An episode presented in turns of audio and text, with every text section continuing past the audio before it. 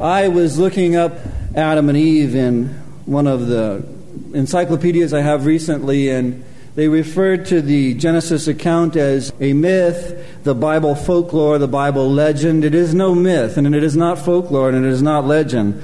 It is the actual event in human history that is the most significant event outside of Jesus Christ and his death on the cross for us. You have in Scripture Adam as the representative of the entire human race, and when he sinned, God put the full blame, the full blame for human sin directly on his shoulders all the unborn generations of mankind were in Adam when he sinned. Paul is referring to this very directly in Romans chapter 5. Theologians speak of this whole idea of Adam acting on our behalf, representing us in a twofold way, basically spiritually and physically. They speak of man as being in Adam both federally and seminally. That is to say, that Adam both represented us and literally contained us genetically. All of us directly came from Adam. We were literally genetically in Adam when he sinned. So that Adam was created in the likeness and the image of God and fell, and we were in him and fell with him. If you can look with me at Genesis 126. God said, here is the Godhead working. God said, Let us make man in our image. Here you have the Trinity at work, according to our likeness. So Genesis 127, so God created man in his, notice the terminology, in his own image. And in the image of God, He created him, male and female. He created them. However, what happens is when Adam sins and he falls, he falls from that image of God. And as you begin to see him beget his offspring and his family, if you go to Genesis 5 3, there is an interesting positioning of those words, likeness and image. Genesis 5 3 says, and Adam, as he began his family, if you connect these phrases, Adam begot a son, notice, in his own likeness, after his image, and named him Seth. What's the point? The point is that when Adam sinned, when Adam fell, he fell from the image of God in which he was created. As he began to have babies. They were born in the image of Adam in his fallenness. They were born in his likeness in terms of sinfulness. Now it's not in the image of God, now it's in the image of Adam, a fallen, sinful human being, thus born sinful. In Genesis 2:17, you have God's clear word In the garden, in paradise, man was in a state of innocence, sinlessness. He had a clearly articulated law from God. When God gave the law on the mountaintop to Moses, it was not the first time God articulated his law. In the book of Genesis, you find there is a clearly articulated law, and that is the day you eat of the tree, you will die. That's the law. Do anything else you want to do, but that's the law. So God's clearly articulated word and law here is you eat, you die. But then comes the clear, however, very deceptive lie of the devil if you turn to Genesis 3 4.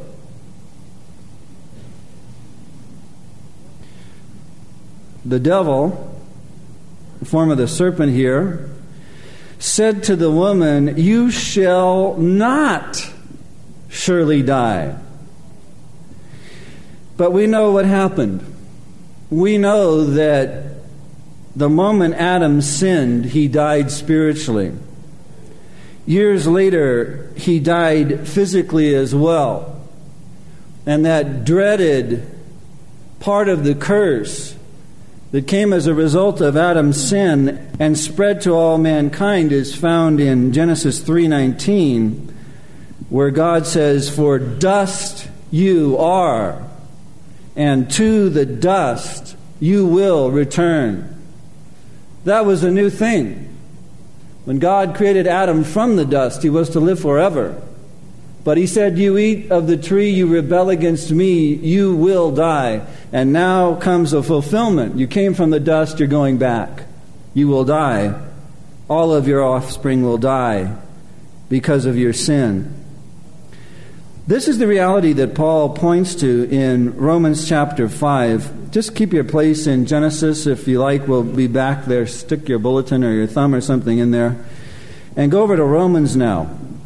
And as we come to Romans chapter 5, looking at verses 12 down to 21, moving our way through this great epistle, Paul has been deep into his teaching on justification by faith ever since chapter 3, the latter part of chapter 3. And now he comes to wrap that up. And having taught what he did, there is now a question that would be raised in the thinking of those reading this epistle, discussing it, preaching it, thinking about it, and so on. And Paul moves to his conclusion, and he wants to answer that question that he knows would be remaining in the minds of the listeners, the readers. Paul the Apostle is what you could call the master of audience analysis. Part of being a good communicator is to analyze your audience, to work through their thinking and how they're going to respond to what you want to communicate, to kind of get into their heads and anticipate their questions and then answer them. Having come this far, having taught what he did, Paul anticipates this question, which would be this. And you have to have thought this question if you're a Christian. Somehow you've had to work your way through this. The question is how is it that one man could be the cause, one man could be the cause of so many being made right with God. How could that be? In other words, don't we have to accomplish something on our end? Isn't there some kind of work that we have to do to join with it? How could just one man's act, apart from our acts, affect us all in such a way that we could be saved and forgiven in the way that we are in Christ. How could that possibly be? Well, in order to answer that question, Paul draws an analogy between Adam and Jesus Christ. And he compares the two. He positions them as really God positions them. When God looks at the human race, he is concerned mainly with two men Adam and Christ. The law comes in with Moses, it's sort of complementary, it articulates and defines certain sins, but in the long term sense of it all, God looking at the human race is concerned with two men the first Adam and the second.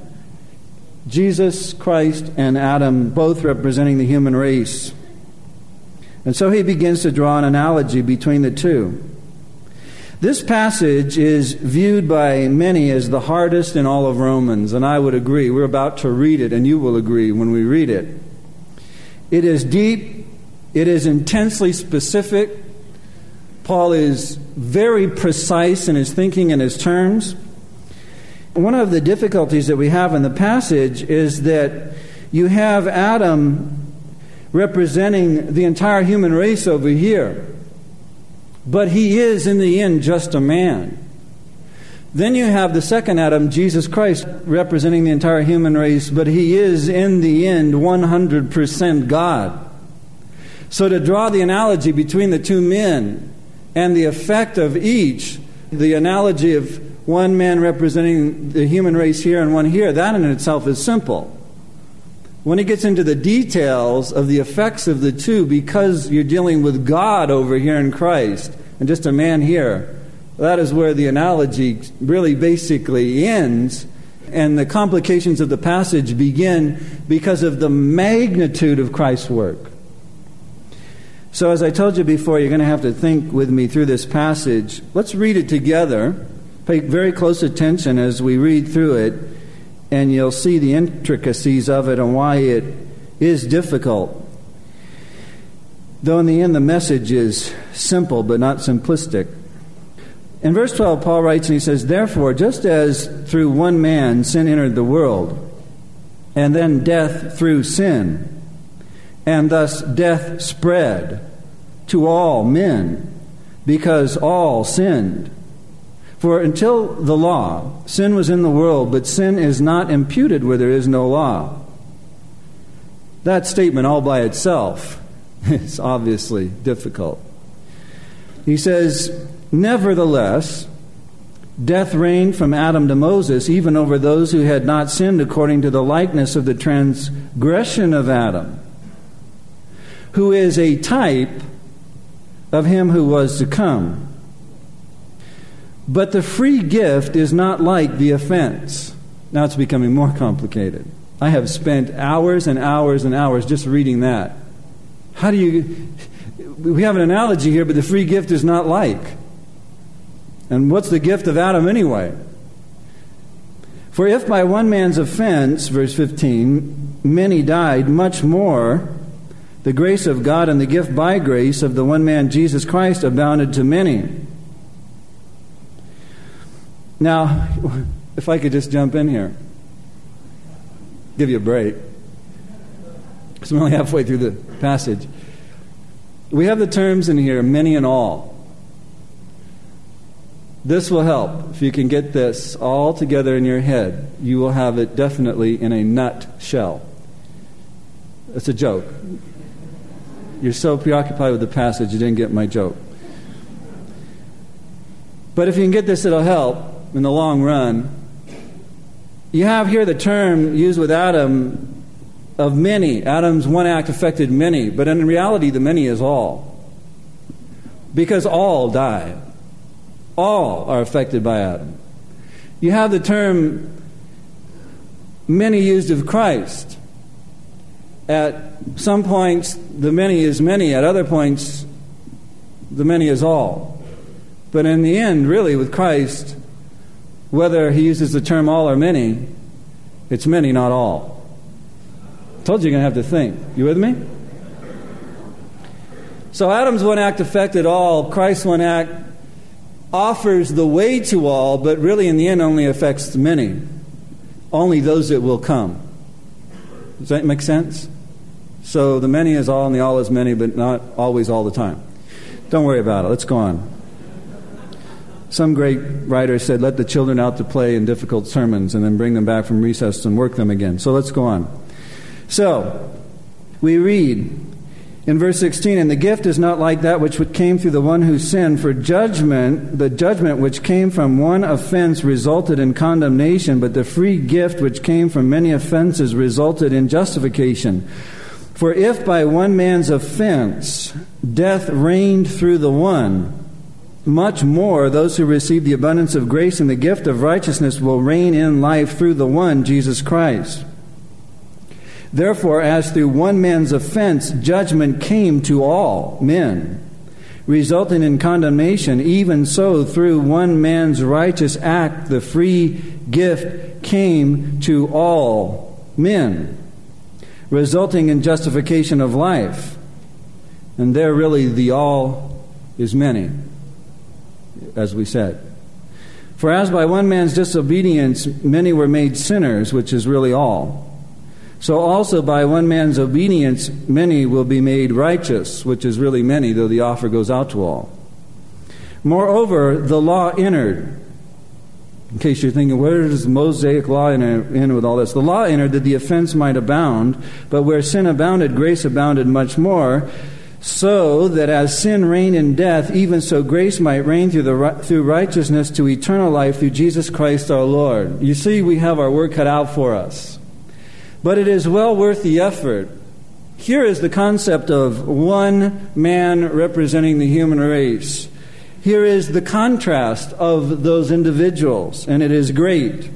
There is a comparison of the effect of their act, and then there is the conclusion as he draws it all together, reigning in life through the grace of God in Christ. Let's begin with this concept, and I've really tried to warm your thoughts up to it already to make it more palatable for your thinking. The concept comes in this phrase in verse 12 through one man. Here, Paul introduces the concept of one man's act affecting many. He tends to go on to show how Christ's act affected so many, but he breaks off into a digression about Adam's sin. Then he comes back to his point. And here is a fourfold flow of logic, you could say, as it relates to Adam and what happened, on the effects of Adam on the human race. And you can follow it right through verse 12. To begin with, it says, Sin entered the world through one man. I want to draw your attention to that phrase, through one man. To understand that is to understand the beginning of why there is a need for salvation for all men. The first thought is that it was one man one man that brought sin into the world. The second thought here is that sin, if you look carefully, sin did not originate with him. That is important to see as well. Notice it says, therefore, just as through one man sin entered the world. It doesn't say sin began with him. Sin entered to imply that it was already there. Where did it enter from? Where it originated. Where did sin originate? Not with Adam, but with who? Satan. If you're quick with your fingers, you can turn to Isaiah chapter 14, verse 13 and 14. And it's good to know this, to know where the Bible speaks about the rebellion and fall of Satan. Isaiah 14, verse 13 and 14. Satan was one of the highest created beings. We speak of the archangels, we know them as Michael and Gabriel. He was evidently of that caliber. Thus, he had an, a preeminent place among the holy angels, but he wasn't satisfied with that. And so you have the fivefold I wills of his fall and rebellion. And in verse 13, God says, For you have said in your heart, I will ascend into heaven. I will exalt my throne above the stars of God. I will also sit upon the mount of the congregation in the sides of the north. I will ascend above the heights of the cloud, and I will be like the Most High God. I am going to be God. So he led a rebellion. And it had at its roots pride. The original sin had at its roots pride, obviously, here. The effect of that was to pollute one third of the holy angels, and they rebelled with him. Jesus, speaking of this in Luke 10:18, said, "I beheld Satan fall as lightning from heaven." What happened was that is where sin originated, when man chose to follow Satan instead of God, Satan's sin entered into man. He effectively joined that original rebellion by following Satan. The promise that Satan made to man was the same he made to the holy angels godhood. So that it was because of Satan's sin, and this is critical, this is where hell comes from. If anybody ever says, Why is there hell? How could a God of love create hell for the man that he created? The answer is that God did not create hell for man. God created hell for Satan and the angels that rebelled with him. And God, in his sovereignty and wisdom, has chosen no way back for them. There is no salvation for the fallen angels. There is only the fixed reality of eternal hell. Now, because sin entered the world through this one man, the sin of Satan entered into the human stream, and Adam chose to obey the devil, to follow the devil rather than God. Adam's offspring thus faces the same punishment as the devil because he's joined the rebellion. going to the same place of punishment. Hell was created for Satan and his angels, not man. But when man chose to join the rebellion, he goes there too, if his sins are unforgiven.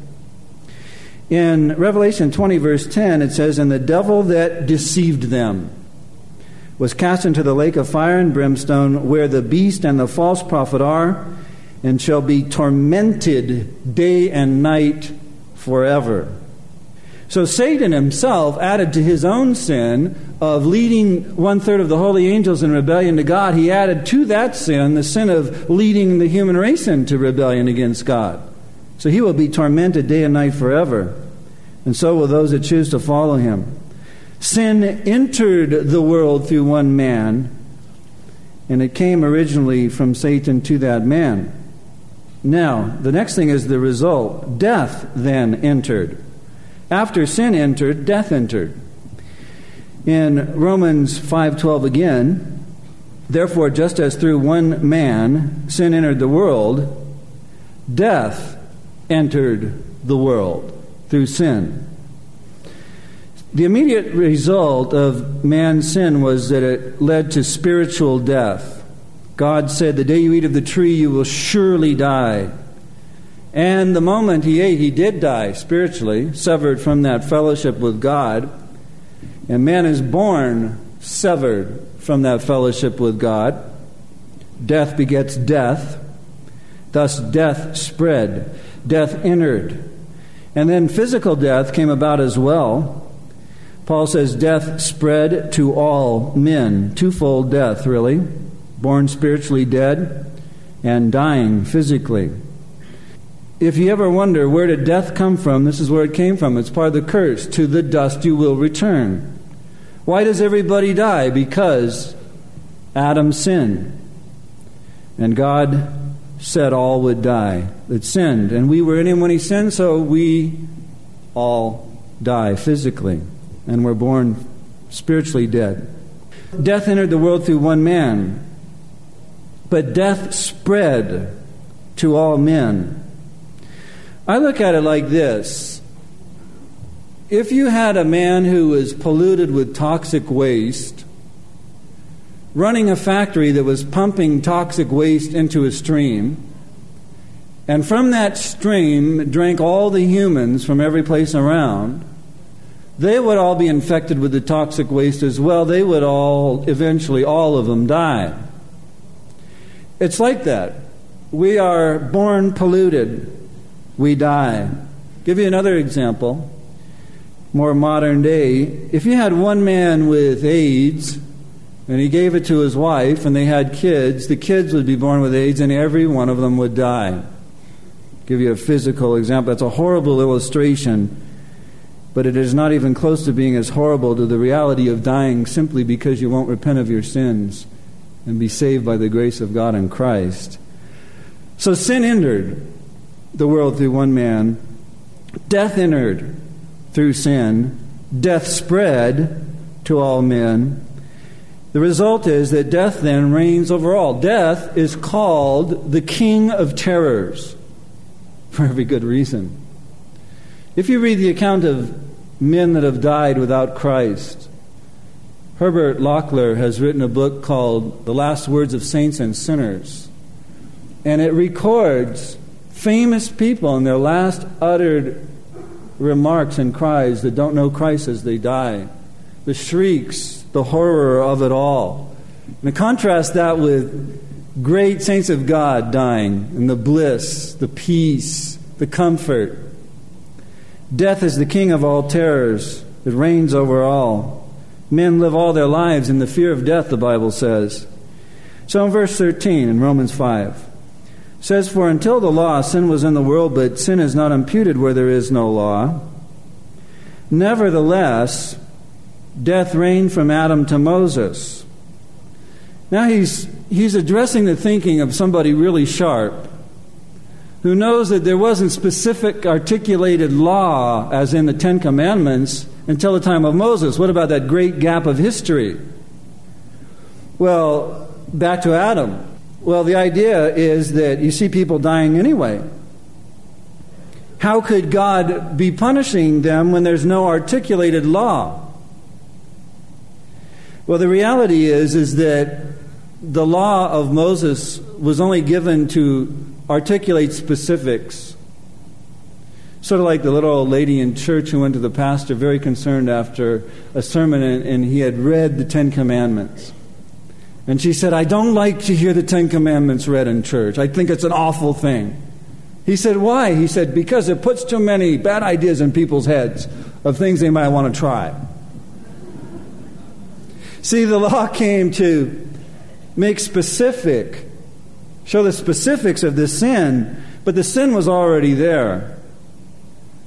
And so that is why men were dying anyway all the while, even though the law hadn't been given. The law was complementary, it came and it went, and in the end, the law is not a major factor at all. The major factor from God's point of view in the end is Adam and Christ and what you do with one or the other. That's the major factor. So death reigned from Adam to Moses, even over those who had not sinned according to the likeness of the transgression of Adam, who is a type of him who was to come. Now a more specific question arises, and I think this is great for to understand in terms of witnessing, and in terms of your own peace of mind. How can we know for sure that we are all connected to and affected by Adam's transgression? I mean, it's obviously stated, but how can we know that for sure? Well, the proof is right here in Paul's text. The proof is everybody dies. If you're still in Genesis with your thumb or a paper or something, can you look at Genesis 5 with me? Where's the proof that we're all connected to Adam? Somebody says. Proof is all over the place. In Genesis 5 5, says, In all the days of Adam that he lived were 930 years, and what does it say? He died. In verse 8, all the days of Seth were 912 years, and he died. Verse 11, and the days of Enos were 920. All the days of Jared were 962 years, and he died. Verse 27, all the days of Methuselah were 960 and 9 years, and he died. And verse 31, all the days of Lamech were 770 and 7 years, and he died. See, the penalty for sin is death to all who have it. All the offspring of Adam are born with Adam's defiled, polluted, sinful nature, they all die. How do we know we're all connected to Adam? Because everybody dies. That's the point. That's the point.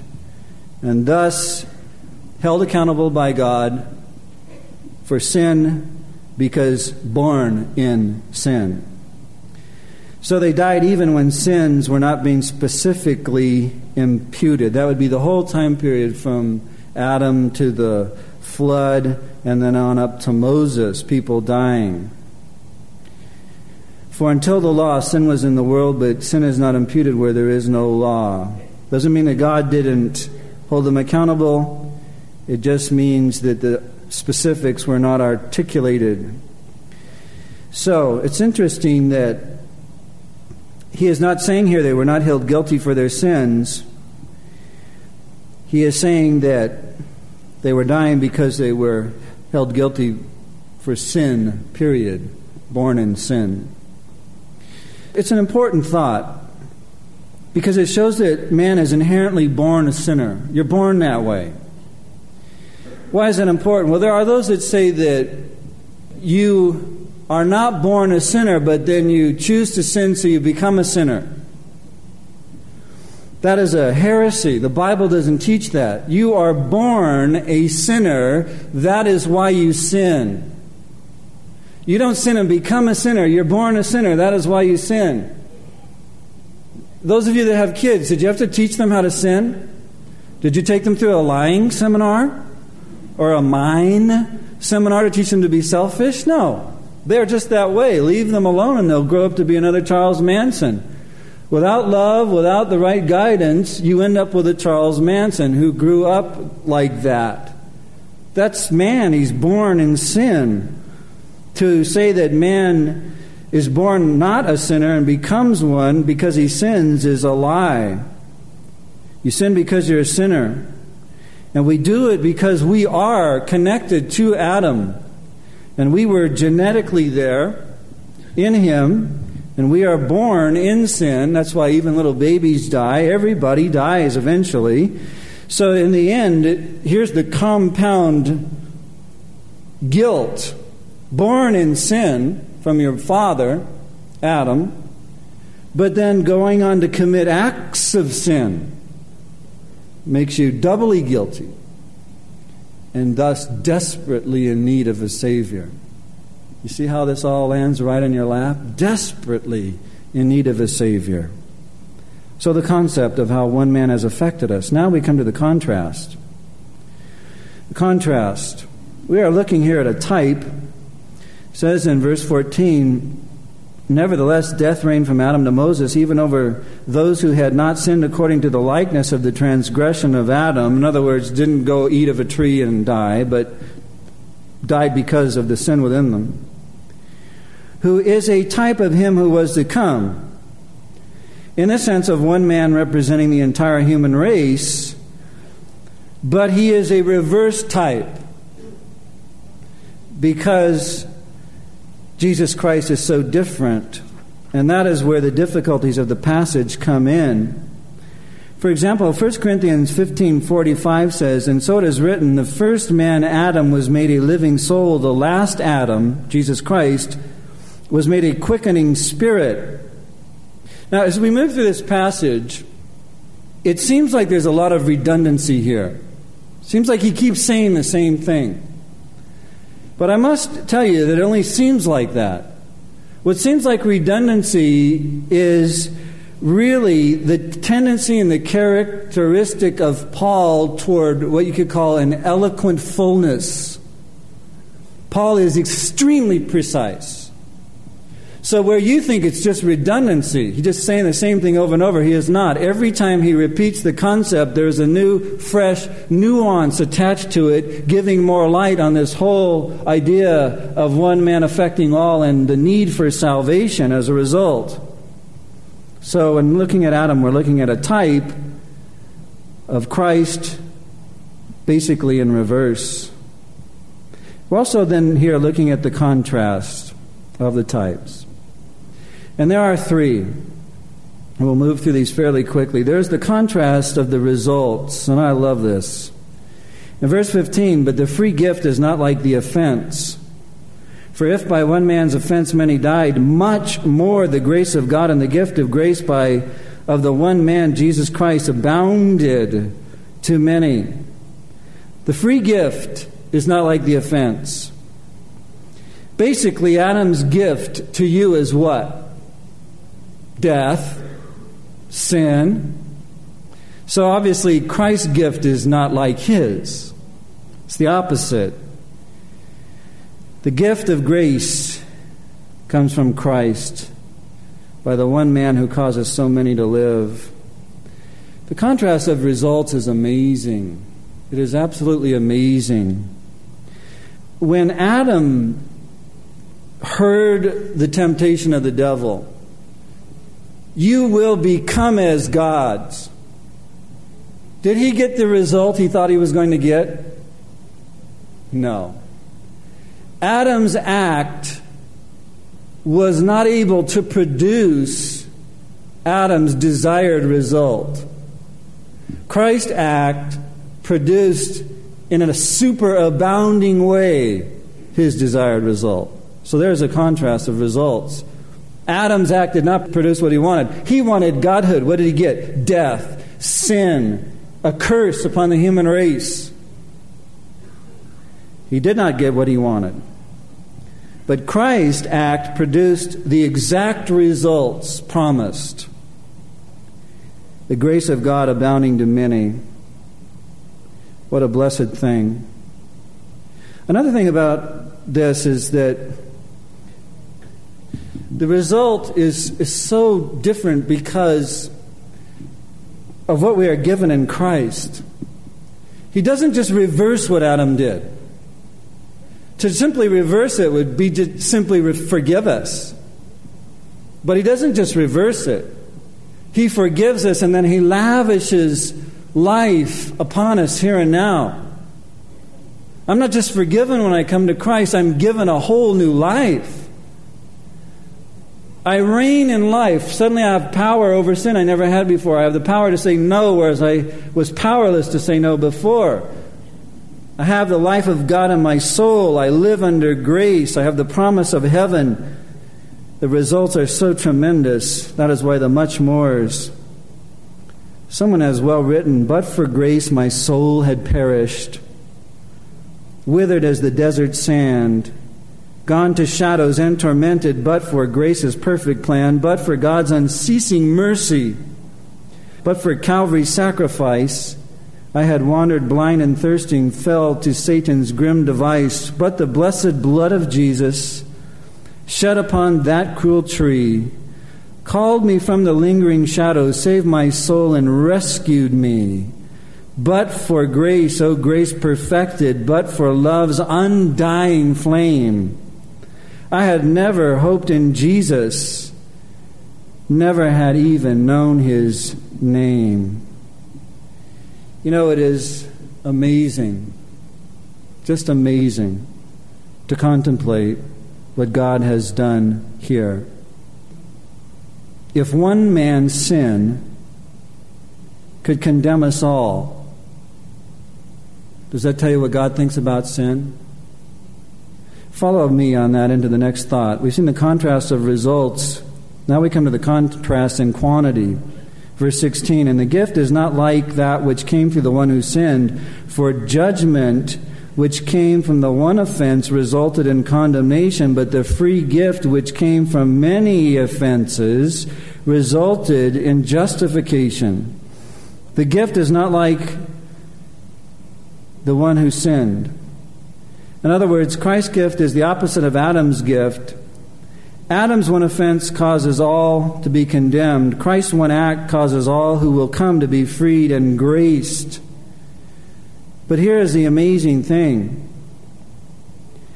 to overturn the work of Adam, Jesus had to deal with the one sin that was enough to condemn us all.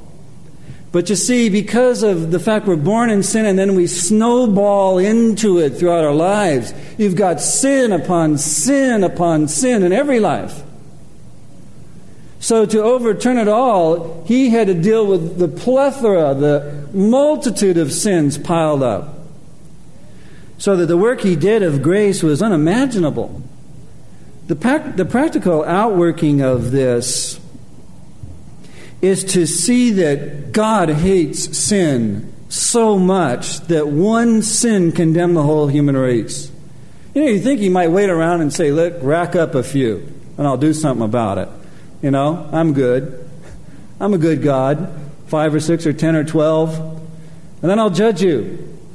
And I'll judge you. I'll give you a bad back. I'll judge you, make you go through life with one eye. I'll judge you, you'll limp through your life. No. One sin, you die. Utterly, spiritually, physically, and all your offspring will die. One sin. So I tell you how holy God is and how much He hates sin. Think about your sins this week. Any one of them is enough to condemn the whole human race forever all of them collectively. Think of how God feels about it. He's the same yesterday and today and forever. The only thing, and here's where we get to the good part with the much more and the abounding, the only thing stronger than God's hatred for sin, a holy God, is his love for the sinner. Because this same God that would condemn the human race to death for one sin became a man and didn't just bear the one sin, but all the resulting sins as well. From many offenses comes the justification. Bore all of that. He hates sin so much. One sin curses the whole human race, but that same God loves the sinner so much he will bear that sin and all the other sins in our place to die for us, to bring us freedom and forgiveness. Does that tell you anything about his love? Ooh, I love it. The moment in the sermon where you reflect on your own sin and you're sizzling, and the moment in the sermon where you turn to reflect on the love of God who paid the price for your sin, and now you're just bathing in the grace of God and thanking God for his salvation. These truths are monumental here. what Christ did for us is incomprehensible. Absolutely, overwhelmingly much more. The contrast of the results, the contrast in quantity, and now we come to the last thing for today. Contrast in certainties. I love this. Each man's act brings a certain or fixed result. Verse 17 For if by one man's offense death reigned through the one, much more. Those who receive the abundance of grace and the gift of righteousness will reign in life through the one Jesus Christ. Adam gives you a reign and reign of death. Christ gives you the reign, the reign of life and grace. Adam's act brought a certain result, death. Christ's act brings a certain result, salvation. Now here's where it gets really good. Adam's act, certain as it is, can be pierced, can be penetrated, can be overthrown. Someone else was able to come along and overthrow it, take it away from him, as it were. Christ. Take away the effects. But Christ, the second man, the second Adam, his act cannot be overturned. His gift cannot be penetrated. It cannot be taken from the one who receives it. When you are born again, when you are filled with the life of God in your soul, when He fuses His life with your soul, when He saves you, when He forgives you, when He gives you eternal life, when He says, I will give you the Holy Spirit and He will abide with you forever, that certainty cannot ever be overturned. To give you a sneak preview of Romans 8, what shall separate us from the love of God in Jesus Christ? And he lists every possible event, circumstance, tragedy, sin, your own weakness, everything. And he said, nothing. The certainty of Christ far outweighs the certainty of Adam, doesn't it? Thank God. Do you have that certainty in your life? Have you been forgiven for your sins? If you really know the Lord, you're really saved, you're really Christ, and you are Christ, and man, devil, or circumstance can pluck you from Christ's hands, wrench you from the grip of the Father. He says his arms are around you and the Father's arms are around you. That's a double wall of security that nothing can ever penetrate. Thank God for that. Rest in that, bathe in that. And if you are without Christ today, what are you going to do about it? You're going to die. Face it. You will go to where every demon who rebelled against God is going to go. Because you make your choice with them, you stand with Adam, you make the same choice. Unless today you make your choice to turn from your sin and follow Christ. Turn from the one certainty to the other blessed certainty of heaven forever. You say, How do I do it? You just tell Christ right now, I want to turn from my sin and follow you. I want to make my choice for you. Thanks for the opportunity. Forgive me now. Fill me with your life. Lead me, guide me. I will follow you. And He will rush in to do just that. But you must open your heart and invite Him in because He's not going to kick the door down. To sit and listen to these realities, to know you're going to die, to know where all men will go when they die, and to do nothing about it is insanity. Do not allow yourself to lay your head on your pillow tonight without giving your life to Christ, receiving forgiveness from Him. How could you go another moment in some supposed fabricated peace with your soul's eternity left undone when He has done it all for you? He loves you so much. Respond to that love. Give your life to Him today. Enter into new life with Christ today and join the ranks of those who are certain of where they're going forever when they die, and that is heaven, and join those who are experiencing life, reigning in life and grace now. That is true life. Let's pray. Father, thank you, Lord, for all that you have done for us in Jesus Christ. Lord, work your work in every heart here today. Draw those to you that you would have to come even as you've drawn so many. Lord, we bless and praise you for these things. Unfold them in a continuing way, unravel them to our hearts and minds. Strengthen us in the realities of our salvation and our joy in you. And we ask it in the blessed name of Jesus Christ, who died and rose again for us. Amen.